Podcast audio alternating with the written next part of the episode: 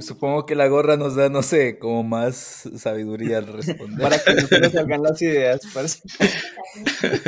Para disimular que hoy no nos peinamos. ¿Me traes mi sombrero, amor?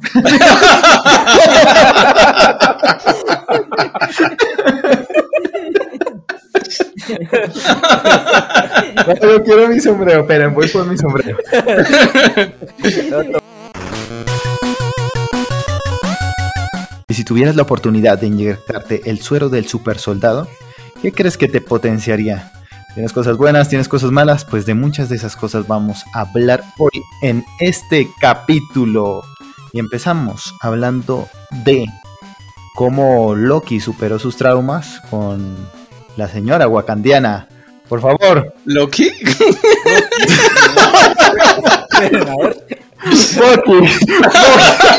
A ver, Loki.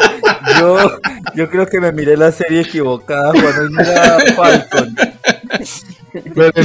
Este es otro de los multiversos. Bucky, Bucky. Y lo peor es que escribí Loki también acá. Bucky.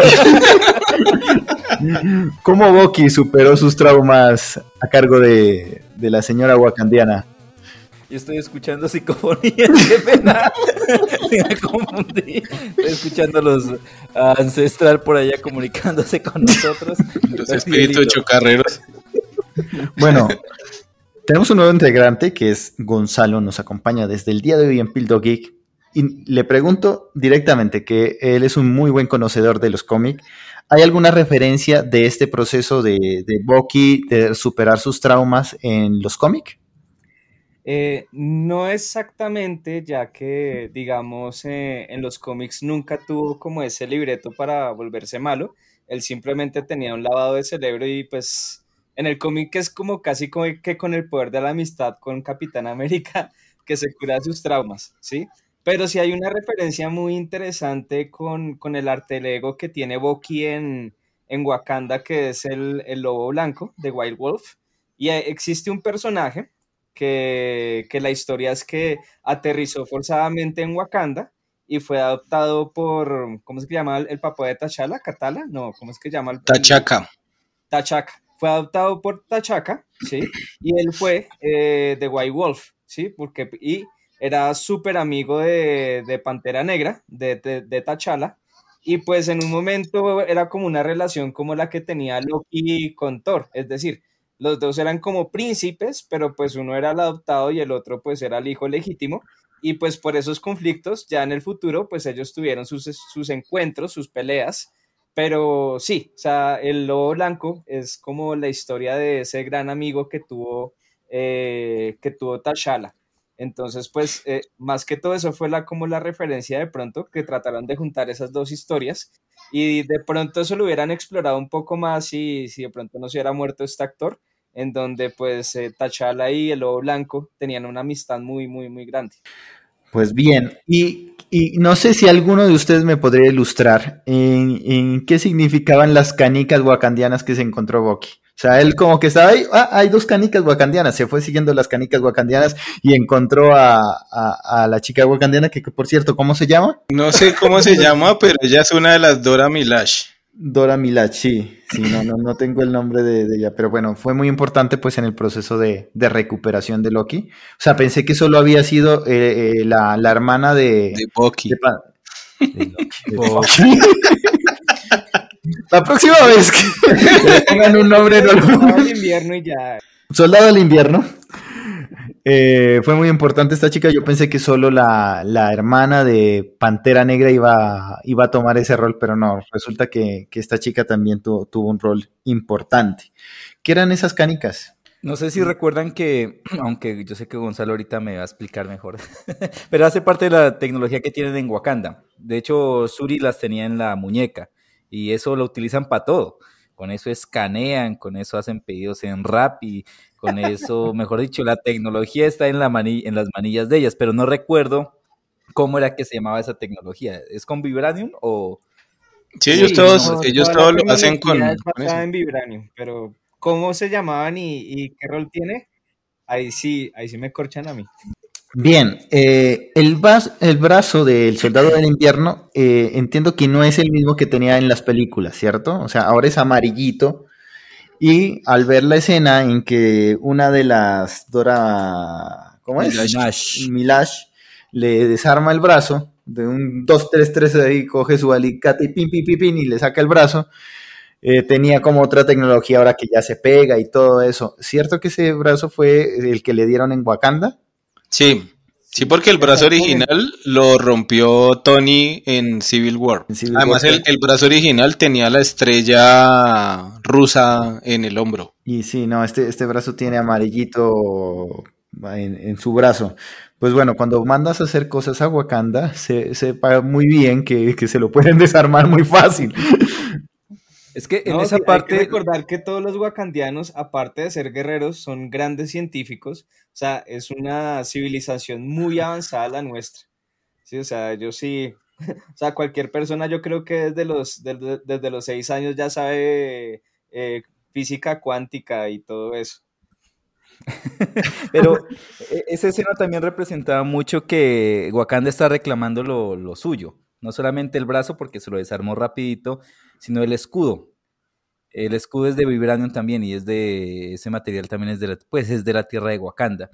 No sé si se dieron cuenta que cuando estaba peleando con la Bamba de América, pues, el escudo. Con John Walker. Es- perdón, ¿es Vibranium o, o el escudo es hecho de adamantium? No, Adamantium es en los X-Men. Exacto. Adamantium es el esqueleto de, de Wolverine. Y Vibranium es, sí es el que fue hecho el escudo originalmente. O sea, sí, la, la historia del escudo sí está ligado 100% con Wakanda. Que eso lo mencionan, eso lo mencionan en el Capitán América en el primer Vengador, que le dicen que ese es el material más extraño de la Tierra y que eso es lo único que existe. Y después nos damos cuenta de que no. Otro tema muy interesante que vimos en este capítulo fue cómo, cómo resolver las cosas, según Falcon y el Soldado del Invierno, y cómo resuelve las cosas el Barón Simo. O sea, qué diferencia, qué estilo, qué porte, qué forma de hacer las cosas. Qué gallardía. Sí, no, o sea, me, me encantó eh, la, no digamos la actuación solo, sino que el, el papel que está tomando el Barón Simo en esta serie. Porque llegan, ¿no? Entra Falcon y entra el Soldado del Invierno y empiezan a preguntar como locos, ¿quién, ¿dónde está esta chica? ¿Dónde está esta chica? Y el otro llega con unos dulces, la piensa bien, se acerca a la niña, se gana la confianza, le da un dulce, eh, cuéntame dónde está y arma toda su estrategia perfectamente. ¿Qué piensan de eso? Sí, él, él, digamos, él es recursivo. Digamos, él sabía que un adulto no le iba a dar la información que quería. Pero pues un niño es muy vulnerable y muy fácil de manipular para pues sacar la información. ¿Sí? Venga, Digamos- algo curioso. Eh, Sí. Qué pena. Algo curioso. No sé si se han dado cuenta que tenemos más empatía por Simo, que supuestamente es el villano, que por John Walker, que supuestamente es el que va a reemplazar a un, he- a un héroe. Eh, Totalmente, Pero totalmente. miren, mire, miren que eso, eso hace parte de lo bien construido que está el personaje. Porque en este capítulo yo me di cuenta de dos cosas. La primera, Simo está jugando siempre a favor de él. Yo no había entendido el capítulo pasado por qué había matado al Dr. Nigel. Y hoy, cuando él tiene en sus manos el suero del supersoldado, decide romperlo. Sí. Y en eso, incluso en la parte en la que él le pregunta a Sam, que fue con la pregunta con la que inició Juan, si tuvieras la posibilidad de inyectarte el suero del supersoldado, ¿lo harías? Sam de una le dijo no. Y él le dijo, me encanta cómo que ni siquiera lo pensaste. No dudas. Exacto, ni siquiera lo dudaste. Entonces, yo me di cuenta que Simo siempre ha estado jugando como un jugador de póker, siempre con las cartas a su favor. Y siempre ha mantenido la esencia de lo que es Simo. Una, un personaje que conoce muy bien lo que quiere y sabe cómo llegar a hacerlo. Ya una vez se paró a los Avengers. Y ahorita que el mundo está quebrado, está buscando unirse al lado que realmente le conviene a él. Entonces, eh, en el capítulo cuando mostraron esa, como, como esa, esa dualidad o esa, o esa pelea que ya tienen los de Flash Masher, de que por un lado tienen al gobierno persiguiéndolos y por el otro lado tienen al, al mediador del poder, en algún lado tienen que librarse de uno de los dos. Y a mi modo de ver, yo creo que Simo va a terminar siendo el que va a terminar ahí con ellos como, como aliándose o como liderándolos a ellos. Un poco entre, entre, entre, teorías y vamos a generar nuestras teorías. Hora de las teorías. Bueno, eh, Simo, eh, o sea, nos gusta, me gusta todo lo que analizan acá, resumiéndolo, o sea, un tipo bien perspicaz, ¿no? O sea, sabe analizar el asunto, si se dan cuenta, él nunca genera una cosa así que alborota a todo el mundo, sino que piensa, él siempre se queda quieto, deja que todos allá sigan en su cosa y él hace un solo movimiento y y consigue lo que quiere, ¿no? Pasó en la, en la escena cuando los llevaron con, a, conseguir la información de dónde estaba el doctor del suero, que hizo matar a esta señora, se quedó tranquilo, se pasó, se escondió por allá, pasó, logró lo que quería, pasó acá con la niña que le, le, tomó la información, pasó para volarse, que estuvo muy buena la referencia al mundo de que en este mundo Marvel está el Chapo, así que si está el Chapo, no sé qué otros personajes latinoamericanos, colombianos estarán ahí, pero eh, muy interesante eso, ¿no? ¿Se imaginan eh, que salga algo, producto colombiano también en Marvel? Imagínate el Chapo con las gemas del infinito. Ah. o sea, ahí, sabemos que, Ahí sabemos que a Chapo no lo eliminó Thanos.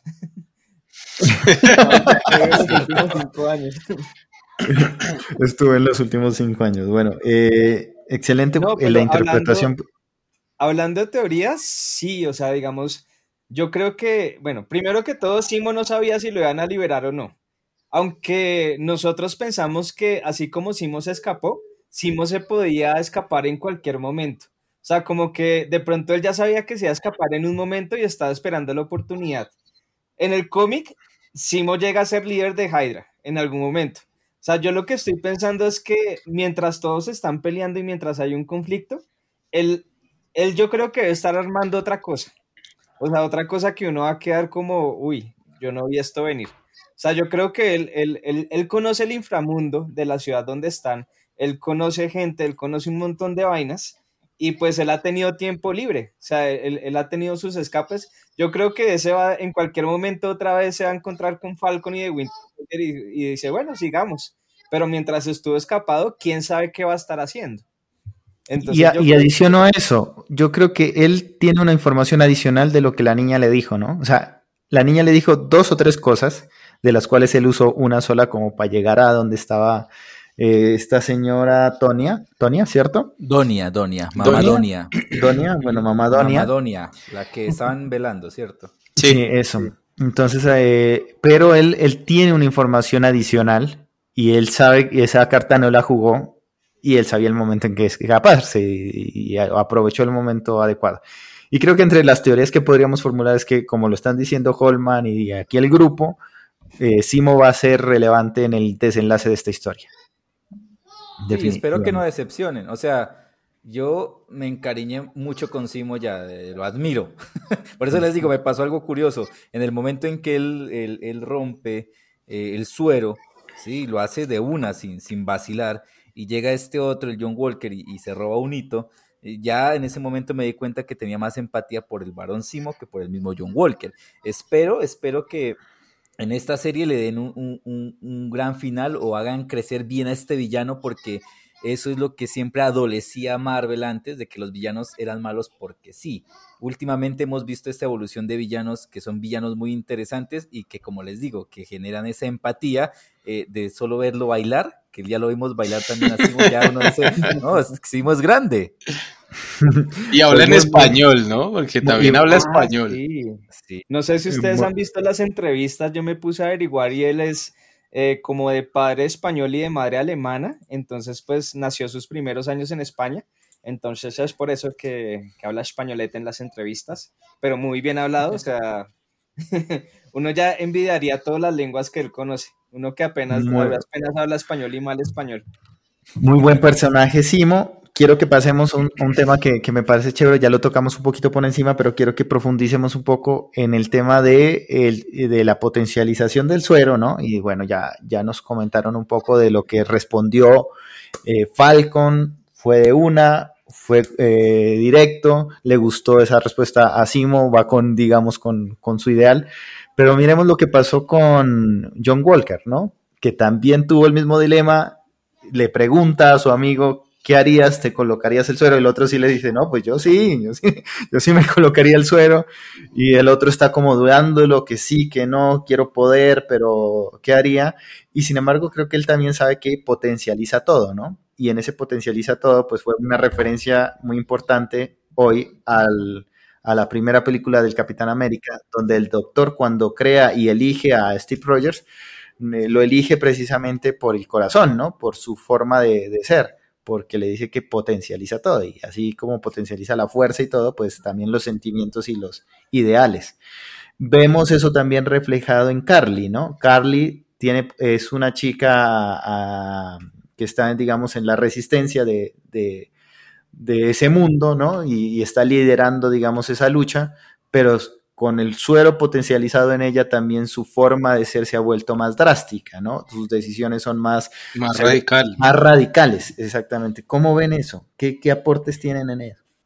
Bueno, es interesante porque Carly tiene una, una carga moral muy, muy superior a la de John Walker, porque pues Carly es un ser protector, o sea, todo lo que está haciendo él es para proteger a sus amigos, su familia y su nación, ¿sí?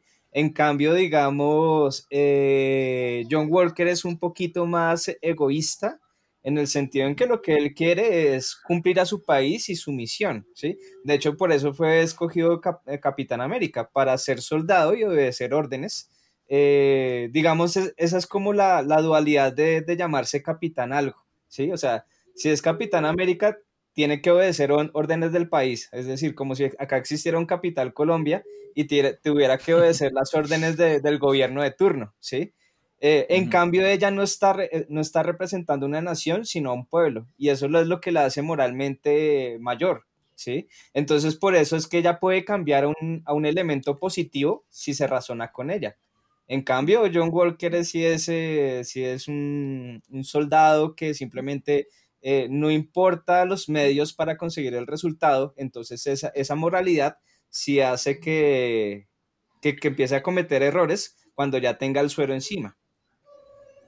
Incluso hay una parte en el capítulo en que cuando están hablando Lamar y, y John Walker, que él le dice que lo que tuvieron que hacer en Afganistán no mm. tuvo nada de moral ni de ni de humanitario, una cosa así. Y el man le decía, sí. si hubiéramos tenido el suero del super soldado, ¿cuánta gente no se hubiera salvado? O sea, ellos tampoco no son la el estandarte de la rectitud y la moralidad.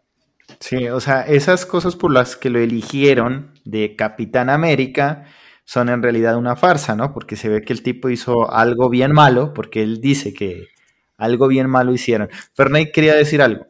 Ya me olvidé. ya perdí el hilo. Dale, César. Sino acotando, acotando lo que dice Holman y todo lo que ocurrió en ese episodio, Disney se, se atrevió a, se atrevió a cambiar lo que es el Marvel. ¿no? Ahorita ya miramos acciones violentas, terrorismo desde el anterior capítulo, pasamos por esta que miramos ya un personaje violento, hasta el momento culmine, perdonarán por adelantarme, de la cuestión del escudo sangriento. La primera vez que veo sangre en una película de Marvel. Entonces ya Disney está subiendo el nivel y está subiendo mucho la apuesta en estos personajes ya más violentos y más, más agresivos. Y yo creo que la sangre sí era necesaria en esa escena, ¿no? Era muy necesario para el impacto visual que uno recibe.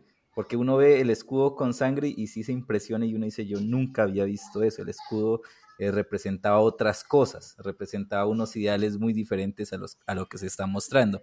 Y en cuanto al otro que decía que el suero eh, potenciaba muchas cosas, eh, Simo lo define con una palabra, el supremacismo.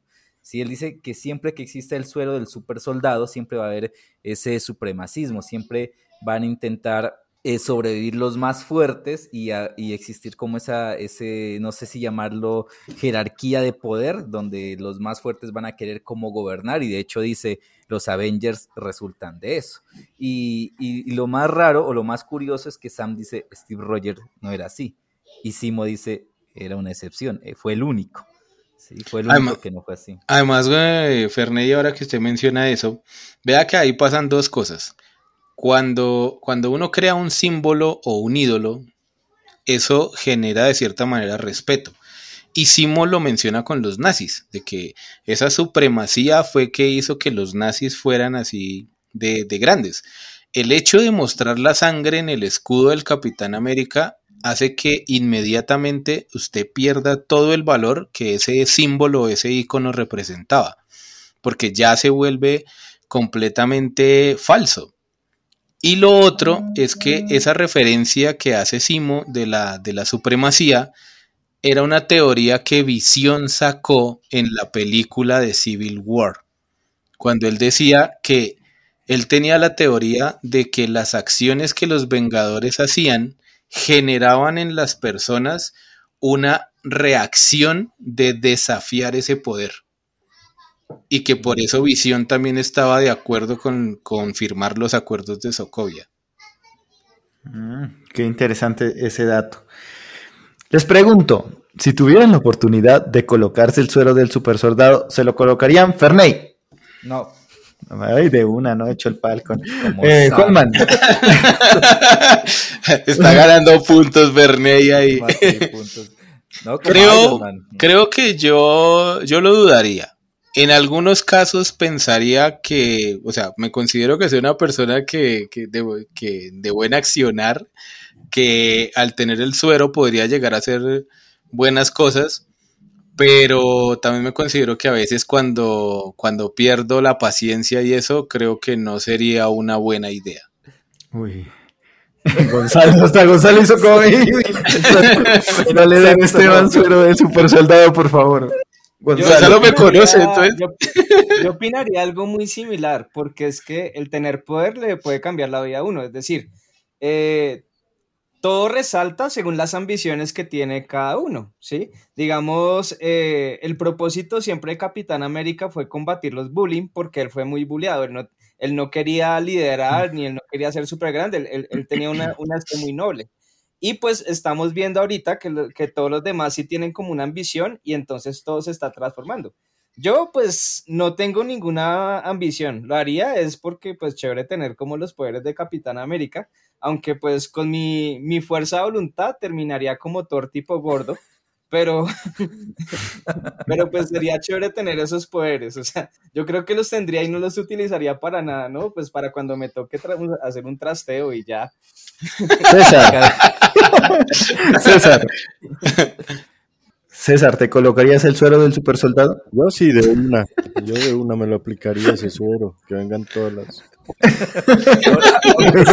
Sí, sí, de una. Pedialit. Colocaría ese suero del super soldado. Así sean las cosas negativas. Yo particularmente diría que, que- que necesito ese suero del super soldado porque ahorita me toca cargar cochecito, bebé, pañalera, me voy a llevar a mamá, los mejor dicho, hacer trasteo, todo eso creo que me viene muy bien. El suero del super soldado, suero del super papá más bien es lo que necesito. Sí, sí, sí.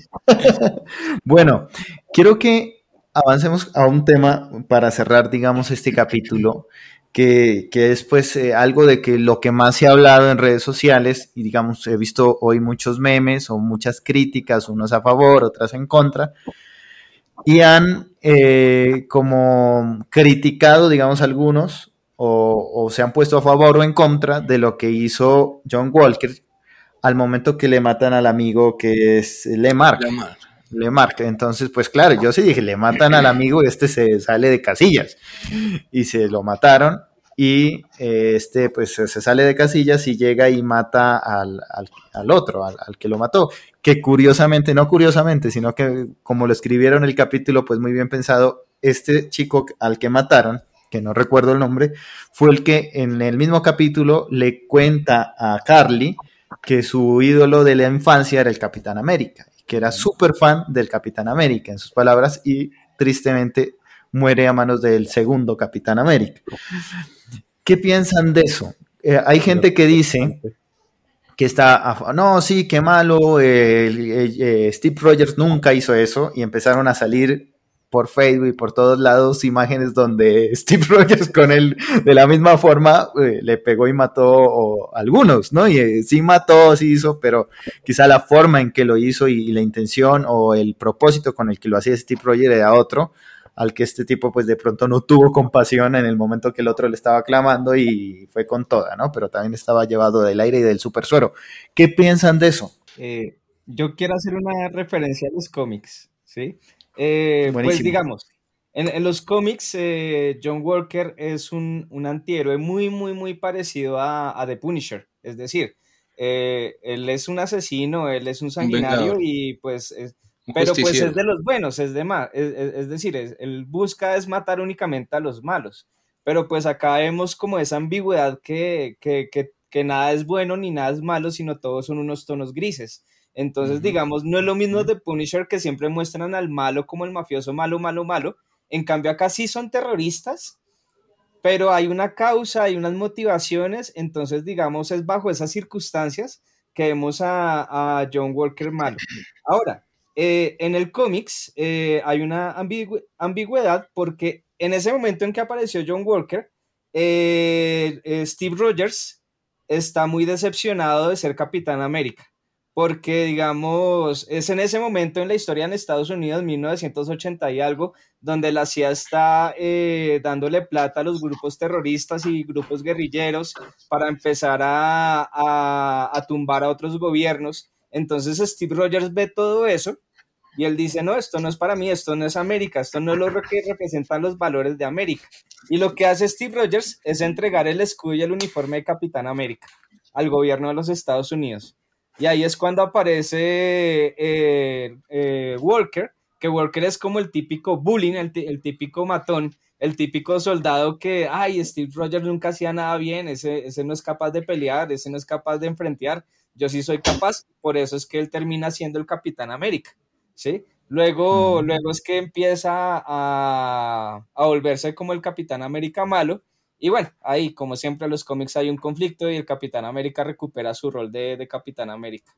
Pero, pero sí, eh, son como las dos caras de Estados Unidos. La cara de lo que es el sueño americano, de lo que debería ser. Y John Walker es lo que es en este momento Estados Unidos. Qué, buen análisis. Qué, qué, buen análisis. No, no, me gustó ese análisis y, y, ese, el conocer esos datos del cómic.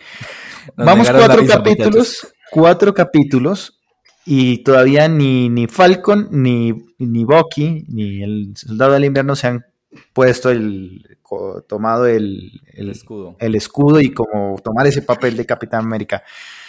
Pero bueno, antes de pasar a esa pregunta, yo tengo algo ahí que agregar. Sí. Eh, digamos que hablando con todo ese tema del, del suero del super soldado y lo que pasó en el capítulo, digamos que eso es lo que normalmente pasa cuando el bien y el mal se enfrentan. Siempre termina pagando los inocentes, o sea, siempre termina alguien en la mitad pagando las consecuencias por una pelea o por un combate que no es de ellos. Curiosamente, este personaje al que mata John Walker en el capítulo, el tipo estaba rendido y él mantenía los ideales de la causa de los Flash Mashers de unir a todo el mundo y volverlos un solo pueblo y, que sea algo justo para, para todo el mundo. Y lo que vimos ahí es que la sevicia con la que lo mató John Walker, pues representa esa, esa causalidad o esas consecuencias que generan ese tipo de posturas radicales de que yo defiendo una causa y como no estoy de acuerdo con la tuya, entonces los dos nos enfrentamos. Entonces digamos que esa, esa, esa posición realmente lo que va a hacer es que le va a dar más fuerza a los Flash Masher en los siguientes capítulos. Y yo creo que la parte de, ver a Falcon ya como el Capitán América, yo creo que eso no la van a dejar de abrebocas para la segunda temporada. Yo creo que eso no lo vamos a ver sino hasta el final de, esta primera temporada. Y se ve mucho la dualidad, o sea, se ve a un Sam, o sea, tratan de definir dos héroes. el Sam, el que trata de hablar hasta el final, el que trata de, evitar el conflicto, el que hasta, hasta el último momento quiere hablar antes de atacar o generar una guerra. Y vemos a este John Walker que no, que, que estalla, que todo lo quiere hacer por la violencia. Y algo curioso es que el que murió en manos del Capitán América cuando estaba hablando con Morgenthau en el cementerio le dice, en estos tiempos los héroes deben ensuciarse las manos. Y murió con sus propias palabras, porque fue John Walker el que se ensució las manos para asesinarlo. Entonces vemos ese contraste de héroes. Muy buen análisis. Señores, ¿qué esperamos para los próximos capítulos? Ya vamos casi a cerrar esta serie. Bueno, eh, ahí complementando un poco lo que dijo César, digamos que en la parte audiovisual, eh, lo que hemos visto en John Walker es lo que uno conoce como la evolución de los personajes. Y ahí Gonzalo me corrige si, si digo alguna cosa. Él empezó como tratando de ser el icono, como tratando de, de, llenar los zapatos de Steve Rogers y, de, y ha ido evolucionando y digamos que como que el mundo se le ha ido encima, por un lado lo han apoyado, pero por el otro lado no hasta el punto en que ahorita ya él, con el suero del super soldado, se volvió ya muy radical, se volvió un personaje muy visceral que realmente reacciona más de lo que piensa. Y ahora lo que vamos a ver es que, o lo que yo creo que va a pasar es que todo el mundo se le va a ir encima, porque literalmente el personaje ya destruyó la imagen del Capitán América. Y eso no se lo va a perdonar nadie. Entonces, digamos que aquí vamos a ver un personaje ya de lo que en el doctor que creó originalmente el suero del supersoldado quería evitar y era una, una persona visceral, una persona que realmente utilizara el suero del supersoldado para hacer e imponer su voluntad y yo creo que eso va a generar un conflicto mucho más grande entre Falcon, entre Bucky y entre el Barón Simo con esta organización de Flash Mashers. O sea, Ferney. Yo creo que el gobierno va a encubrir totalmente al Capitán América. O sea, desde el inicio de la serie yo he visto un gobierno demasiado egoísta. Sí, de hecho hasta la misma Morgenthau habla, pues no habla como tal del gobierno, sino que habla de los que manejan la sociedad, el que maneja los países, los que han dividido las fronteras. Pero sí veo eh, que, el gobierno, que es el que patrocina en sí al Capitán América, lo va a defender, lo va a proteger y va a generar un conflicto aún más grande, porque tenemos a dos héroes que van a volver a ser furtivos, porque ya lo fueron en Civil War, que es Sam y que es, eh, ya iba a decir Loki, el soldado del invierno, que es Bucky, el soldado del invierno, eh, contra un gobierno, sí, contra una nación ya enfrentados. Gonzalo para mí sería muy interesante, apoyando lo que dicen los demás, eh, que pasara lo que está pasando en este momento en todo el mundo, en todo el mundo, que, las mentalidades están muy bipartidistas. O sea, van a estar los de extrema derecha que van a apoyar al Capitán América y sus, y sus, y sus métodos, porque igual ante las cámaras, pues simplemente era un terrorista que había matado gente y llegó el Capitán América y lo mató, pues de una manera brutal y de pronto en eso, pero lo mató. Entonces va a haber gente que lo va a apoyar por el hecho de, que hay gente que sí dice que guerra, que armas, que no importa los métodos, hay que derrotar al enemigo, y hay otra gente que, es más progresista, que va a ver como esa, esa manera que no es la correcta, y que en sí siempre está, o sea, son los mismos estadounidenses protestando con los métodos estadounidenses de, de invadir, de, de llegar a más territorios, de recoger los recursos, etcétera, etcétera, etcétera. ¿sí? Incluso porque es que nosotros vemos que, digamos, el pueblo que está ahí y la misma eh, Kylie lo dice, es que hay gente que vinieron a ayudarnos y como que entre más vinieron a ayudar, más nos explotaron y más nos dejaron vueltos miércoles. Entonces, por eso es que ella, y incluso ella dice, vea, esa misma gente que usted, a usted no, le, no fue capaz de darle un préstamo, a nosotros nos jodieron, entonces usted debería estar uniéndose a mí. ¿sí? Entonces veo que, ahí está muy relacionado con lo que está pasando en este mundo bipartidista. Entonces ese video va a generar dos grupos, quien lo apoya de amor y quien está completamente lo detesta.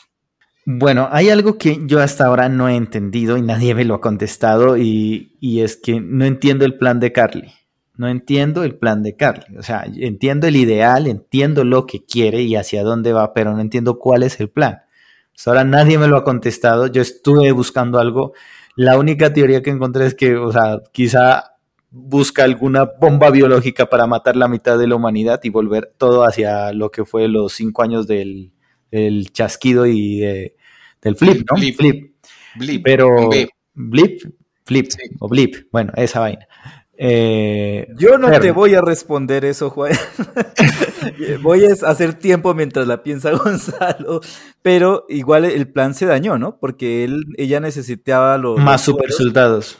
Y, y se le dañó. Y de hecho, este mediador de poder ya la amenazó que iba a ir por ella. Sí. Gonzalo.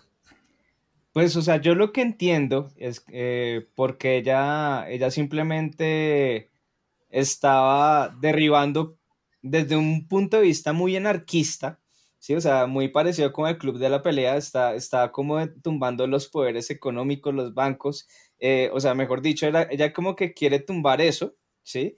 Estaba robando a, a- a medicamentos y comida para darle al pueblo. O sea, yo lo que estoy viendo es que ella está generando una comunidad y en algún punto quiere independizarse.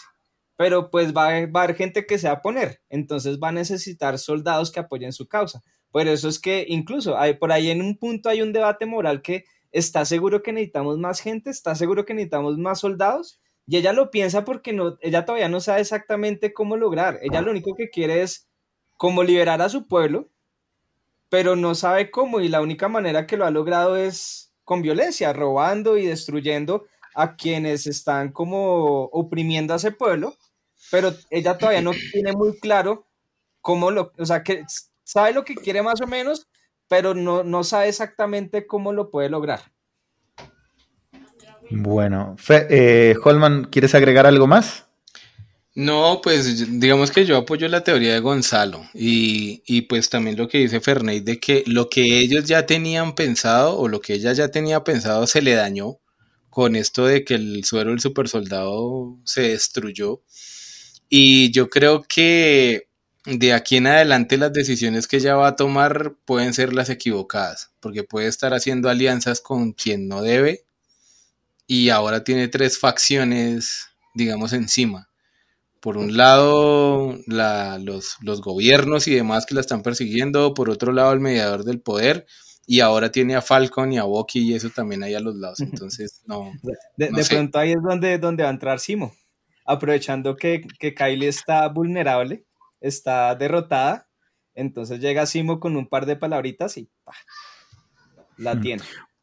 Bueno, nos falta el mediador de poder que tiene que presentarse en el siguiente capítulo, o en el último, y vamos a ver quién será y, y qué, qué le trae a esta trama, ¿no? Y qué, qué- qué posiblemente hará Barón Simo dentro de, este, de esta conclusión de esta espectacular serie. Llegamos al final de esta emisión. Recuerda que nos puedes escuchar por Google Podcast, Spotify, Anchor y claro está, por YouTube. Así que si estás escuchando este audio por YouTube, no olvides darle like, compartir, suscribirte y aquí estaremos. Te esperamos en la próxima emisión. Gracias por vernos. Pildo Geek. Pildo Geek. Escucharnos. Escucharnos. Ah, yo quería decir que me quería casar con una wakandiana. ¿Ustedes no vieron esa escena donde cogieron a, a- a todos estos héroes y los voltearon con palazos, con Sí. puños y patadas y al final los tenían amenazados? Si a mí me hubieran hecho eso, hubiera quedado como, oye, cásate conmigo.